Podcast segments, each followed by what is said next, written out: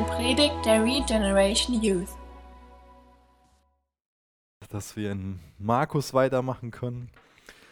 Das ist ein Geschenk, dass wir die Bibel haben und dass wir die Bibel auslegen können. Ihr könnt gern schon mal Markus 14 aufschlagen. Wir werden uns da den Vers 53 bis 72 angucken.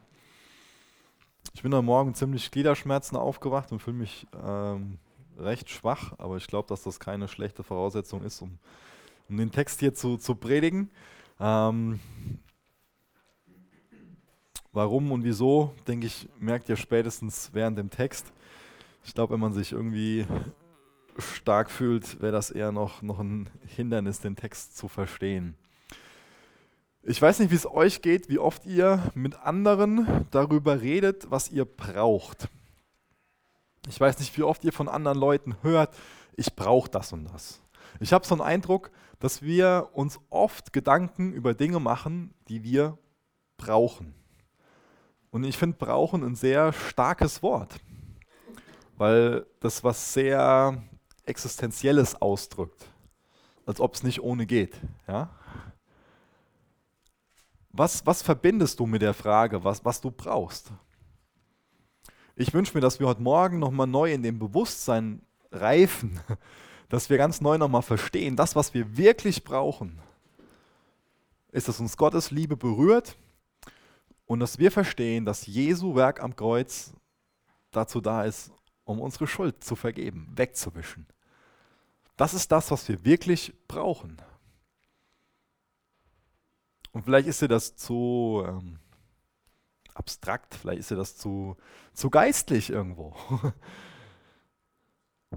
Aber das ist genau die Wahrheit. Wenn wir mehr Unterhaltung bräuchten, dann hätte uns Gott einen Entertainer geschickt. Oder wenn wir mehr Informationen bräuchten, einen Informant. So kannst du das weitermachen. Wenn wir mehr irgendwie Errungenschaften bräuchten, dann hätte, hätte er uns einen, einen, einen äh, Wissenschaftler geschickt. Ja? Aber Gott hat uns Jesus gesandt, einen Erlöser, der es uns möglich macht, dass wir wieder eine Verbindung, eine Beziehung zum Vater haben können.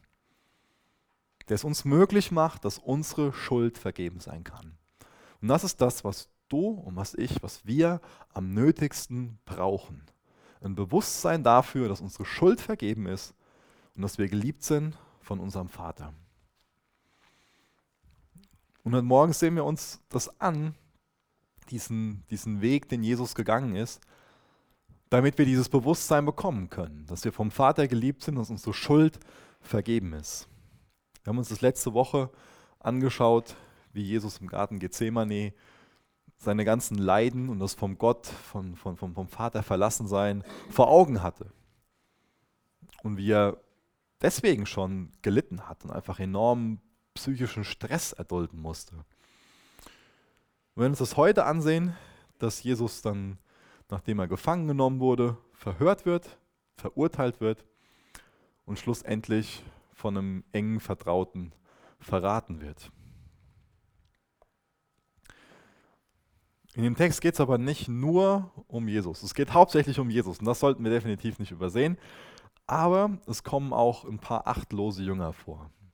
Es kommt auch dieses Versagen von dem Petrus vor, der seinen geliebten Jesus verrät, der ihm vorher so lange nachgefolgt ist und dann sagt, dich kenne ich nicht. Und ich glaube, dass uns auch die Dimension im Text sehr berühren kann. Weil wir alle machen uns gegenseitig was vor, wenn wir immer so eine heile Welt vorspielen.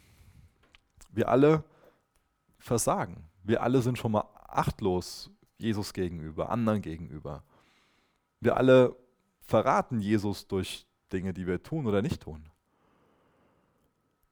Und ich wünsche mir, dass wir auch da wieder neu ermutigt werden, gut mit unserem Versagen umzugehen. Versagen gehört zum Leben dazu.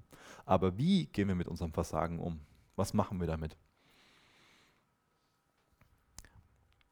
Jesus sagt uns, dass nur, dass, dass jemand, der gesund ist, keinen kein Arzt braucht.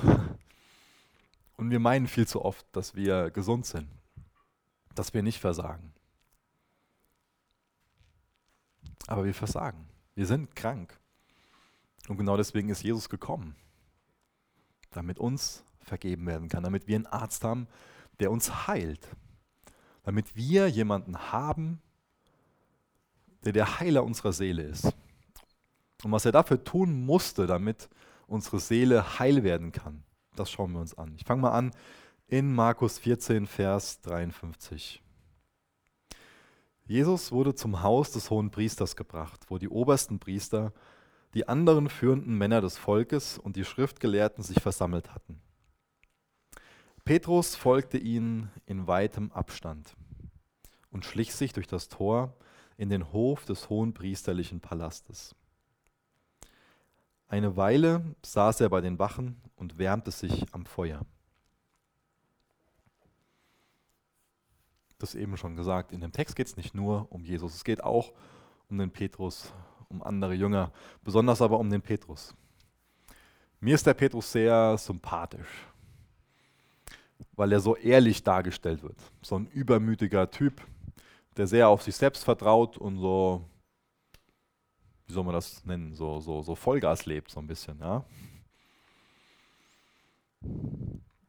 Petrus wird hier nicht als, als frommer Musterschüler oder als Saubermann dargestellt. Sonst wird ehrlich beschrieben, wie er sich verhält. Und ich habe das eben schon betont, normalerweise war immer so ein Jünger, der ganz, ganz nah an Jesus war. Aber hier wird in dem Text beschrieben, ich überlese schon wieder, Vers 54, Petrus folgte ihnen in weitem Abstand. Ich weiß nicht, ich kann mir gut vorstellen, dass da nicht nur ein, ein äh, räumlicher weiter Abstand gewesen ist zu Jesus, sondern dass es vielleicht auch so eine, so eine innere Distanz zu Jesus war. Und sowas kann uns leicht passieren, dass wir mal nah an Jesus dran waren, dass wir mal mit einem brennenden Herzen ihm nachgefolgt sind. Das finde ich auch interessant, dass er sich dann mit den Feinden von, von Jesus am selben Feuer wärmt. Er hat da Gemeinschaft mit denen. Ihm ist kalt und er sitzt dann da am Feuer und, und wärmt sich. Wie, wie kann das sein, dass er sich mit den Feinden von Jesus am selben Feuer wärmt?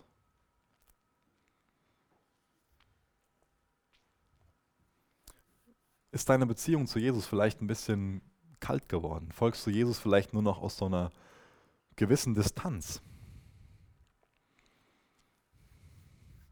Lass dich echt ermutigen, da heute Morgen ganz neu zu verstehen, wie Jesus mit unserem Versagen umgeht. Dass Jesus will, dass wir nah an ihm dran sind. Dass er uns alles vergeben will. Denn ich glaube, das sorgt oft für so eine Distanz dass wir irgendwo versagt haben und dann nicht Gottes Vergebung für uns in Anspruch nehmen. Das ist eine Möglichkeit. Wie gesagt, nur eine. Es gibt bestimmt viele andere. Aber wie sieht das aus mit, mit, der, mit der Kälte, mit der Distanz? Jesus will, dass da Nähe da ist, dass deine Seele heil wird, dass du ganz neu für ihn brennst. Vers 55. Währenddessen versuchten die obersten Priester und der gesamte Hohe Rat Zeugen zu finden, die gegen Jesus aussagten, damit sie ihn zum Tod verurteilen konnten. Doch alle ihre Bemühungen waren vergebens. Zwar sagten viele falsche Zeugen gegen ihn aus, aber sie widersprachen einander. Jesus ist jetzt da also vorm, vom Gericht, wird da angeklagt. Und das Rechtssystem damals war Normalerweise der gut. Aber die haben ganz, ganz viele Fehler gemacht. Eine ganze, ganze Reihe von, von, von Sachen haben die gemacht, die einfach gegen geltendes Recht verstößt. Zum Beispiel, hier ist jetzt ja im Markus-Evangelium wird nur ein Verhör von Jesus angeführt, es gibt aber insgesamt drei Stück. Und von den drei Verhören haben zwei nachts stattgefunden, also nach Sonnenuntergang. Und allein die Tatsache, das war schon eine Sache, das war verboten. So ein Verhör durfte nur nach Sonnenaufgang und vor Sonnenuntergang durchgeführt werden. Und dann war es natürlich auch falsch, dass die Gefangennahme von Jesus durch einen bestochenen Verräter durchgeführt wurde. Was auch noch falsch war, war, dass das Urteil am selben Tag vollstreckt wurde, wo der Prozess begonnen wurde. Auch das war damals eine Sache, die einfach verboten war. um es einfach zu verhindern, dass das so ein, so ein hastiger, oberflächlicher Schuldspruch gefällt wird. Die nächste Tatsache ist, dass der Hohe Rat ganz offensichtlich, wie wir das im Text gelesen haben, das war Ankläger, die waren Ankläger und Geschworene im, im selben Zeitpunkt. Und auch die Kombination ist logischerweise nicht, nicht rechtens. Dann hätten die sich an einem anderen Ort befinden müssen, nämlich es war vorgeschrieben, dass der Hohe Rat nur in der Halle der behauenen Steine, keine Ahnung, wie man so heißt, da durften die nur den Schuldspruch fällen. Und dann musste jede Aussage von zwei Zeugen bestätigt werden, die getrennt voneinander vernommen wurden und die keinen Kontakt untereinander aufnehmen durften, was eine sehr sinnvolle Sache ist. Und dann musste jeder Prozess erstmal damit anfangen, dass der Angeklagte Zeugen aufrufen konnte, die dafür sprechen, dass er unschuldig ist. Wir kennen das ja auch heute noch aus ähm, gewissen Gerichtsverfahren, dass da Verfahrensfehler passieren und was neu aufgerollt werden muss. Aber das sind jetzt hier nicht irgendwie kleine Verfahrensfehler. Denen muss bewusst gewesen sein, dass sie einfach gegen geltendes Recht verstoßen. Die haben die Vorschriften massiv missachtet. Warum? Warum? Wieso? Warum beugen die geltendes Recht, um Jesus zu verurteilen? Das hat natürlich viel mit, mit Hass zu tun, mit Zorn zu tun. Und ich glaube, dass sie blind vor Hass sind. Und dass sie aber noch irgendwie diesen offiziellen Schuldspruch haben wollen, nur um was Offizielles zu haben. Vielleicht auch nur, um ihr Gewissen zu beruhigen und ihr Verhalten zu rechtfertigen. Eigentlich warten sie auf den Messias. Das ist eigentlich ihre Hoffnung. Die glauben an so viele Prophetien aus dem Alten Testament, die kennen die Bibel, sie warten auf den Messias und sie verpassen Jesus, weil sie blind für ihn sind. Sie wollen den umbringen, auf den sie ihre Hoffnung setzen. Und ich muss da lange drüber nachdenken über diesen Punkt, weil in mir so eine ich glaube, Ehrfurcht beschreibt das am besten, ist, dass, dass ich, ähm, dass auch ich Jesus verpasse. Oder vielleicht noch, noch eher, dass ich alles Mögliche mache, um mein Verhalten zu rechtfertigen, um mein Gewissen zu beruhigen. Wir können blind für Tatsachen werden.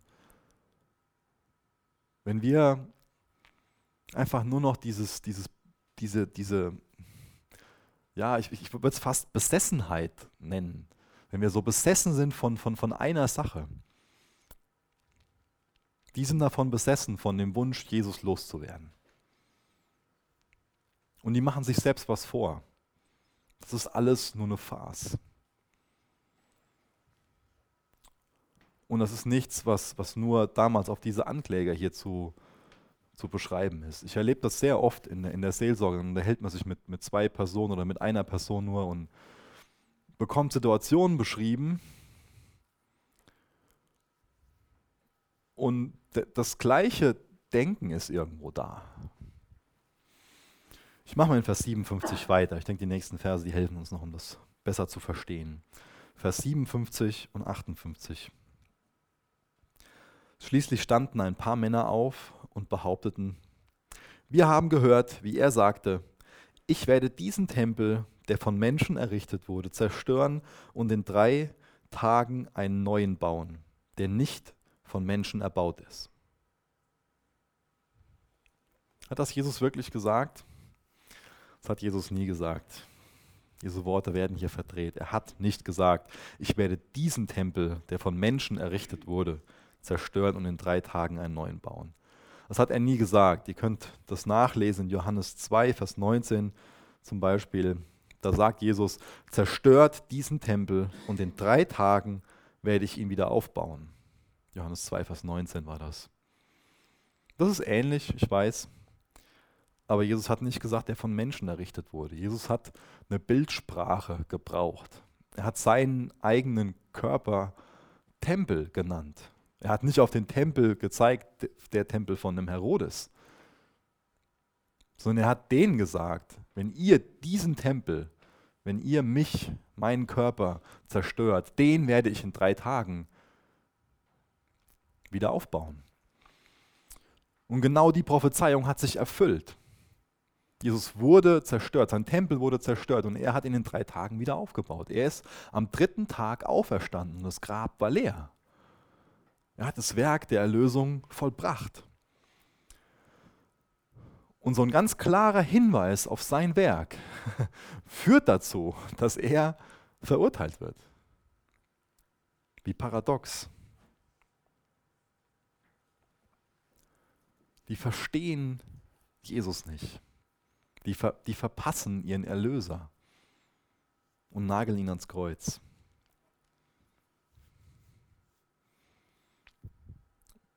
Vielleicht ist es gut, wenn wir mal drüber nachdenken, ob wir nicht auch selbst Jesus verpassen können.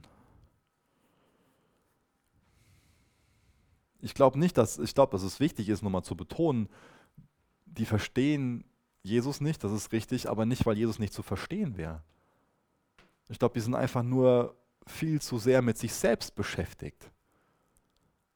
Ich glaube, die sind einfach im, im Fleisch. Die sind im Fleisch in dem Sinne, dass sie wollen, dass da ein Messias kommt, der von der Herrschaft der Römer befreit.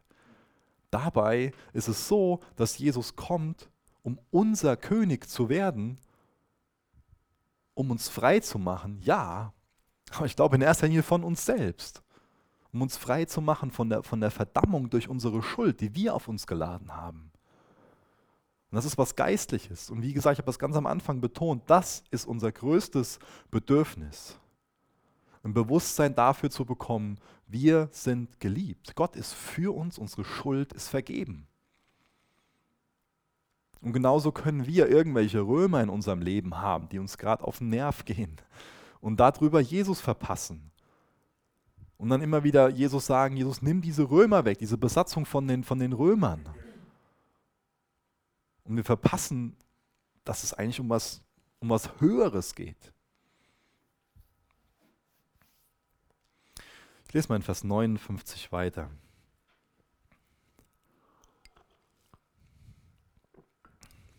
Doch auch ihre Aussagen stimmten nicht überein. Wieder sind diese Widersprüche da. Da stellte sich der hohe Priester vor die anderen hin und fragte Jesus, willst du denn überhaupt nicht reden?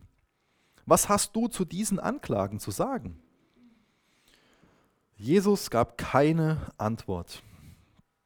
Der hohe Priester fragte ihn, bist du der Christus, der Sohn Gottes, des Hochgelobten?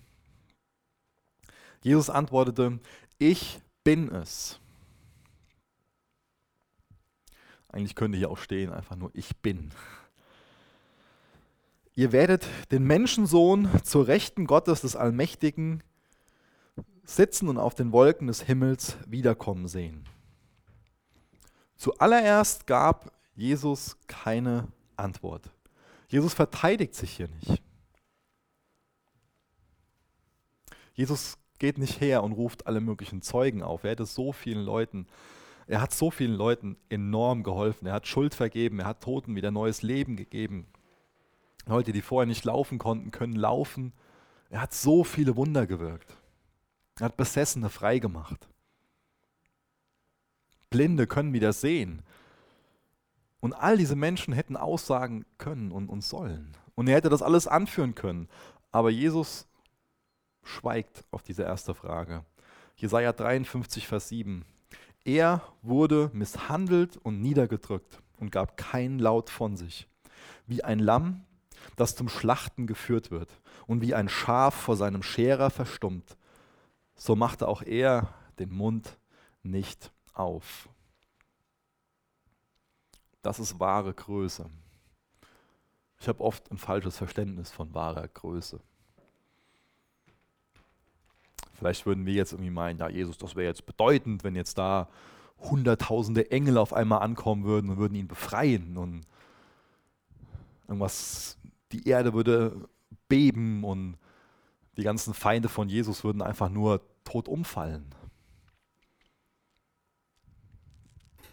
Er wurde misshandelt und niedergedrückt und gab keinen Laut von sich, wie ein Lamm, das zum Schlachten geführt wird und wie ein Schaf vor seinem Scherer verstummt, so machte auch er den Mund nicht auf. Das ist wahre Größe. Aber dann bekommt er eine ganz entscheidende Frage gestellt. Bist du der Christus, der Messias? Bist du der Sohn Gottes, des Hochgelobten? Ihm wurde die Frage vorher schon ein paar Mal gestellt. Zum Beispiel, das muss ich ablesen, in Markus 7, Vers 5 und 6, da ist er da so ein bisschen ausgewichen. Oder ähm, als er ihn anders mal gestellt bekommt, dann antwortet er mit einer Gegenfrage dann. Das ist dann Markus 11, Vers 29. Aber dieses Mal lässt er diese zentrale Frage nicht unbeantwortet, sondern er antwortet da ganz klar drauf. Ich denke, ihr kennt alle die Geschichte aus dem Alten Testament, wo Mose gegenüber von dem brennenden Dornbusch steht und er dann von Gott gesagt bekommt, dass er der Ich Bin ist.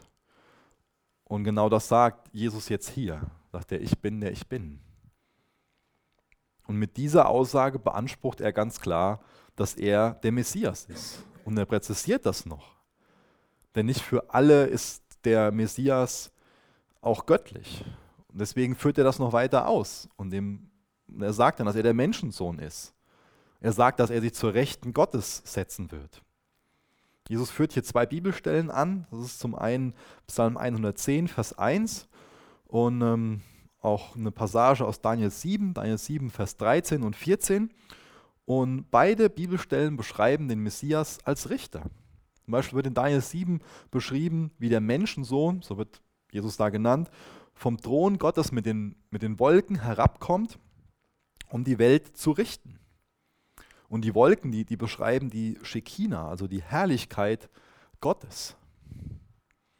Was Jesus hier sagt ist, ich werde mit der Herrlichkeit Gottes herabkommen und die Welt richten. Seht ihr, wie, wie das hier alles auf den Kopf gestellt ist?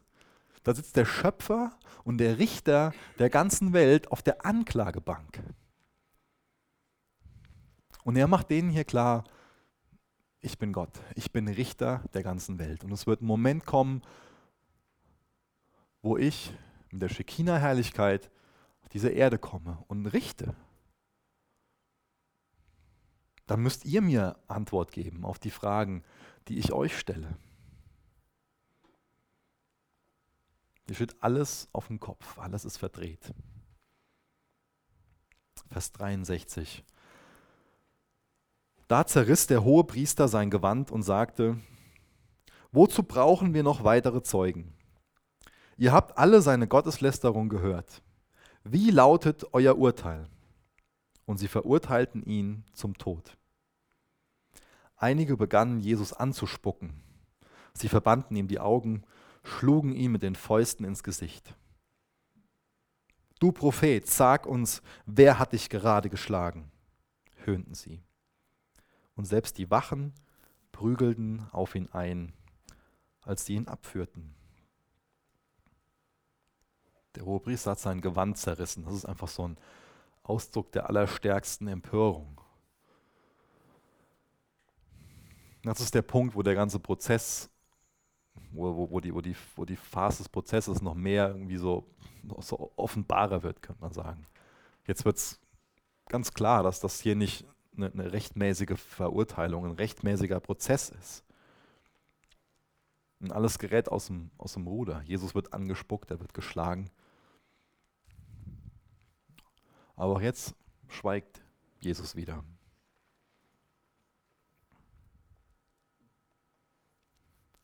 Und ich wiederhole nochmal, was ich eben gesagt habe. Das ist wahre Stärke. Das ist, das ist Macht. Das ist wahre Größe. Wie reagieren wir, wenn Jesus beansprucht, Gott zu sein? Ich habe das eben erklärt. Für, für die Juden damals, es war klar, dass Jesus hier beansprucht, Gott zu sein. Und wenn es einen Gott gibt, dann hat das ganz viele Konsequenzen für uns.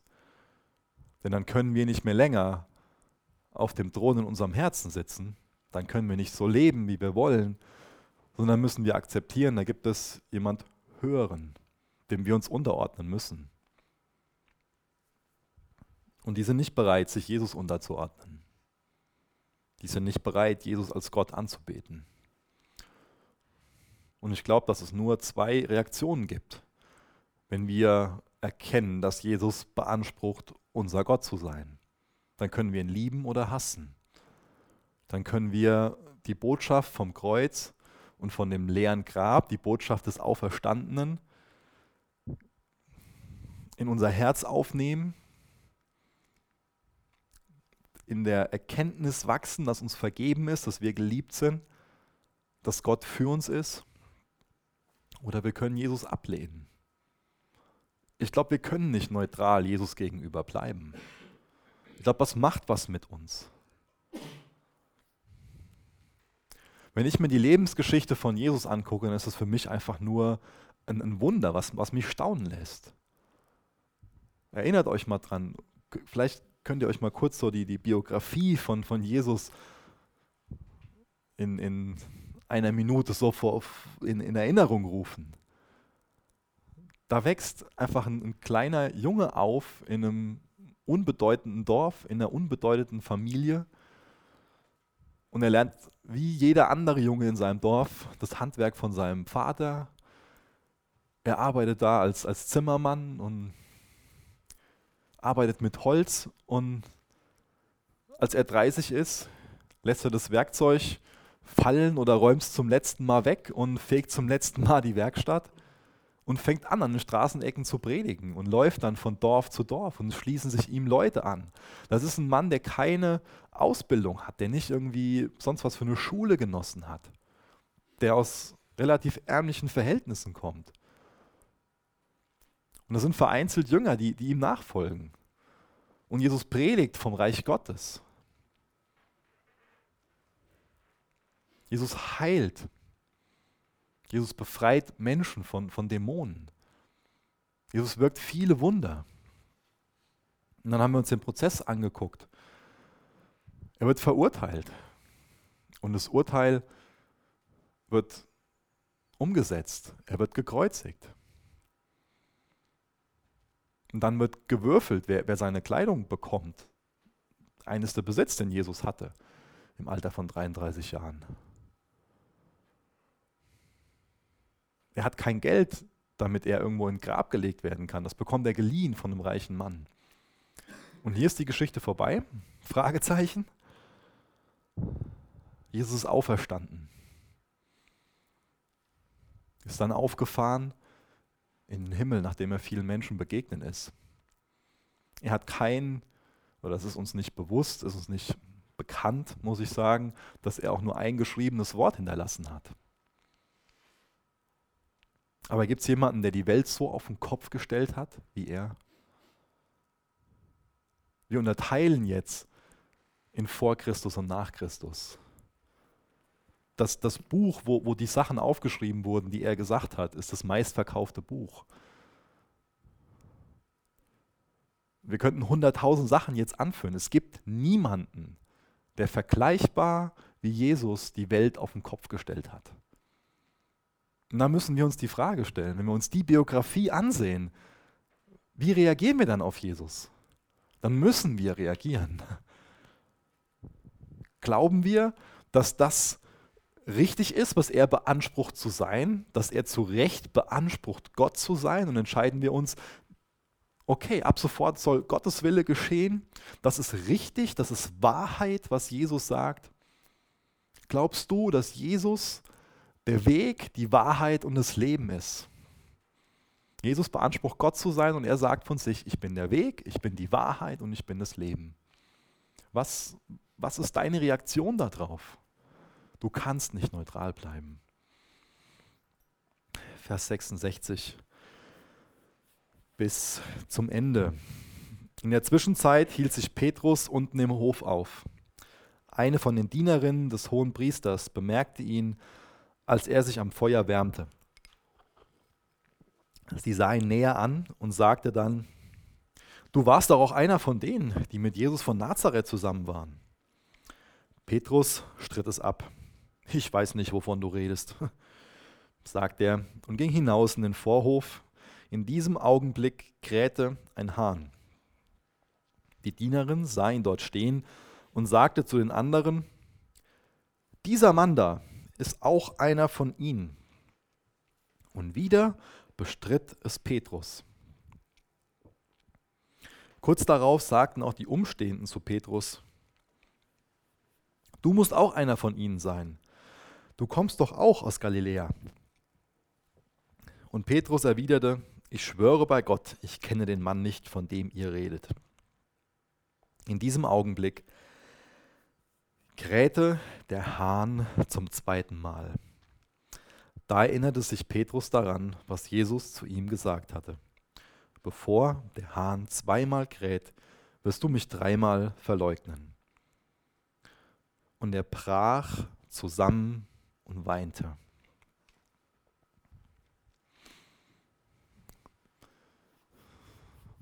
Bevor ich den Text auslege, vielleicht noch eine kurze Randbemerkung in Vers, ich glaube es ist 71.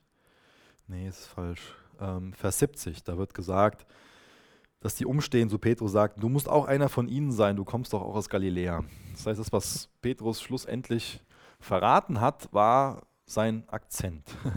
Und ich habe gelesen in einem Kommentar, dass die Leute aus Galiläa in den Gottesdiensten in der Synagoge nicht das Dankgebet sprechen durften, weil die so einen schrecklichen Dialekt hatten. Ja? Ähm, fand ich ganz interessant. Also, wir haben so einen Wegweiser. Vielleicht sollten wir da einschreiben, irgendwie so, dass. Ähm, wen soll ich jetzt nennen? Ich lasse das mal offen. Äh, hier kein Dankgebet sprechen dürfen. Nein, Quatsch. Äh, fand ich interessant. Naja.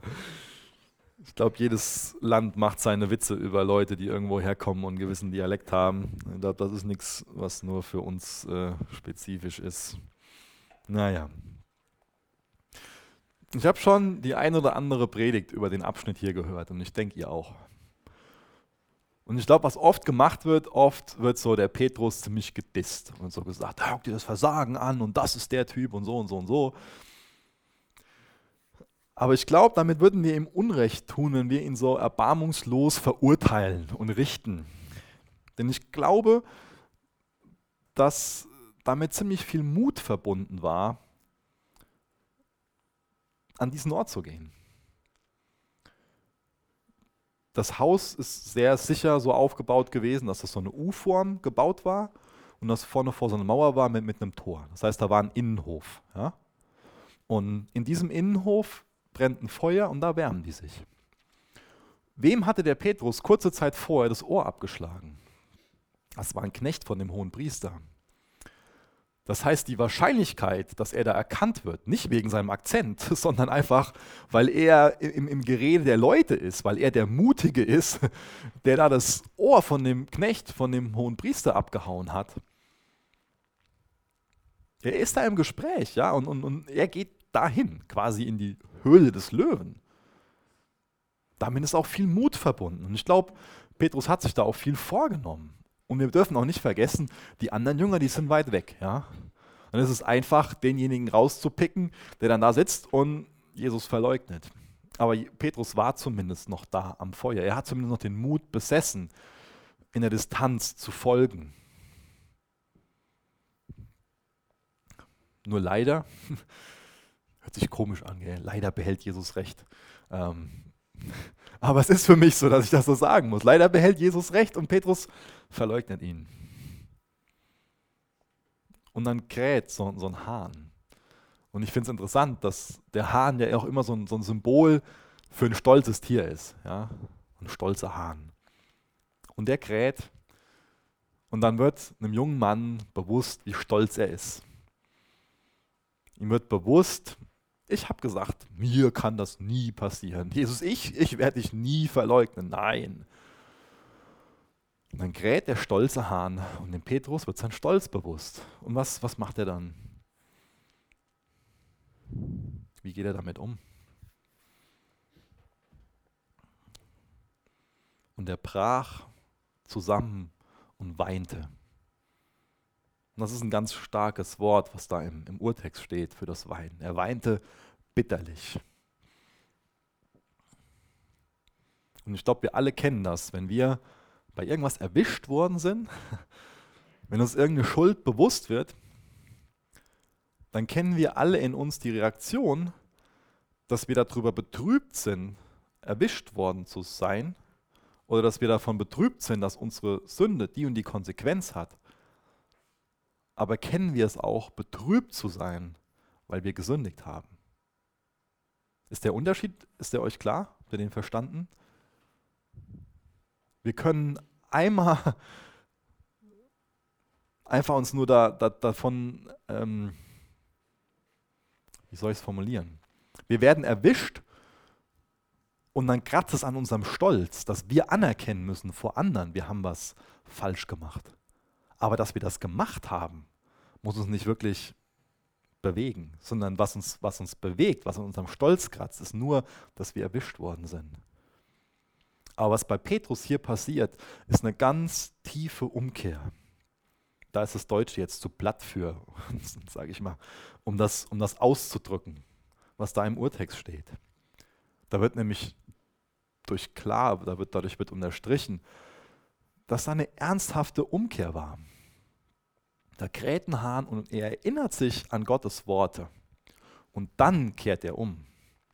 Und das ist auch ein Grund, warum wir das Wort Gottes so wertschätzen und dem Wort Gottes auch so viel Raum in unserem Gottesdienst geben und warum wir euch dazu auffordern und dazu anleiten wollen, auch persönlich in Gottes Wort zu lesen, weil eine echte Umkehr nur auf der Basis von Gottes Worten passiert.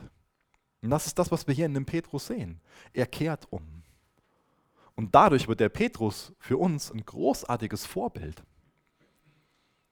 Wir könnten jetzt zum Beispiel den Judas gegenüberstellen.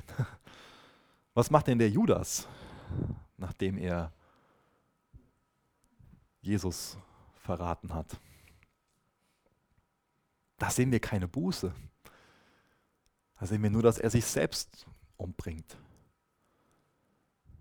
Weil er mit seiner Schande, mit seinem Versagen nicht mehr klarkommt. Aber Petrus erkennt hier, spätestens hier, Jesus ist Gott und den Anspruch, den er als Gott auf meinem Leben hat, den akzeptiere ich und ich kehre jetzt um. Und das finde ich so wunderbar, dass Petrus einfach so ein Bild dafür ist, dass er Gottes Liebe an sich heranlässt, dass er Gott seine Schuld gibt, dass er die Vergebung annimmt. Wenn wir dann weiterlesen, macht das mal, lest mal das Markus-Evangelium zu Ende und dann fangt mal an, die Apostelgeschichte zu lesen.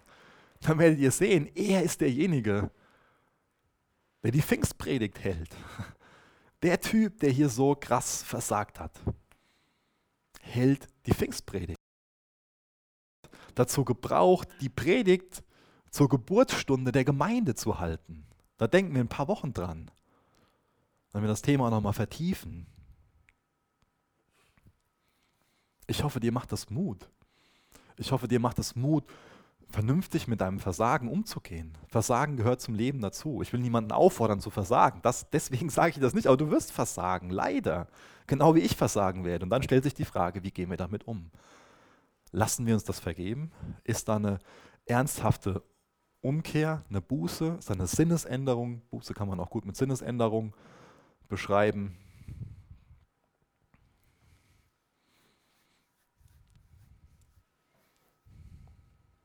Gott will sein Reich mit so Leuten bauen wie dem Petrus. Er weiß, dass wir versagen. Und gerade deswegen ist er am Kreuz gestorben, damit unsere Seelen wieder heil werden können, damit wir Vergebung unserer Schuld empfangen.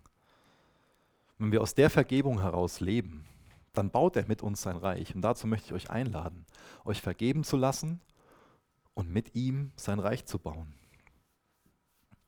Was ich auch noch sehr bemerkenswert an dem Text finde, ist, der Markus ist in der Situation sehr, sehr, sehr, sehr sicher kein Augenzeuge. Das heißt, von wem wissen wir das? Wir wissen das von dem Petrus. Wir wissen, dass der Markus und der Petrus, dass die später ziemlich gute Buddies waren und dass der Petrus dem Markus das alles erzählt hat. Das heißt, nur weil der Petrus so ehrlich mit seinem Versagen umgeht, wissen wir davon. Das ist stark, oder? Er geht nicht her und denkt sich so, ach, das sollte man mal aus meinem Lebenslauf rausstreichen, das kommt nicht so gut. Es kommt viel besser an, wenn da einfach nur drin steht, ich bin der Held, hier der, der Pastor aus der ersten Gemeinde in Jerusalem und ich bin derjenige, der die Pfingstpredigt gehalten hat. Wow, Tausende bekehren sich. Aber er lässt das bewusst in seinem Lebenslauf mit drinne stehen. Das gehört für ihn dazu. Und er macht genau dieses Versagen zu einem Teil von seiner Botschaft, indem er den Leuten erklären kann und sagen kann, ich, so ein, zerbrechenes, so ein zerbrochenes Gefäß, so, so ein Versager wie ich, bekommt seine Schuld vergeben und wird von Gott so und so gebraucht. Er macht es Teil oder er erklärt das Evangelium auch mit seinem Versagen und er streicht das Evangelium mit seinem Versagen. Deswegen ist der Petrus für mich hier ein Held und kein Versager in, in dem Sinne. Das sollten wir nicht über, über, überlesen, dass der Petrus derjenige ist, der selbst von seiner Schande berichtet hat. Jesus, ich möchte dich bitten, dass du uns heute Morgen ganz neu berührst, uns ganz neu wegführst von einem Ort, wo unser Herz kalt ist, wo wir dir aus einer großen Distanz folgen. Gib du uns ein brennendes Verlangen, dir nachzufolgen und dein Reich zu bauen. Und wir sind dir echt so dankbar, Herr, für das Beispiel von dem Petrus. Und Jesus, wo es heute Morgen Dinge in unserem Leben gibt, von denen wir umkehren sollten, hilf uns dabei. Sorg du durch deinen Geist dafür, dass da eine echte, ernsthafte Buße da ist. Eine ernsthafte Umkehr. Und ich danke dir für die Zukunft, die wir in dir haben.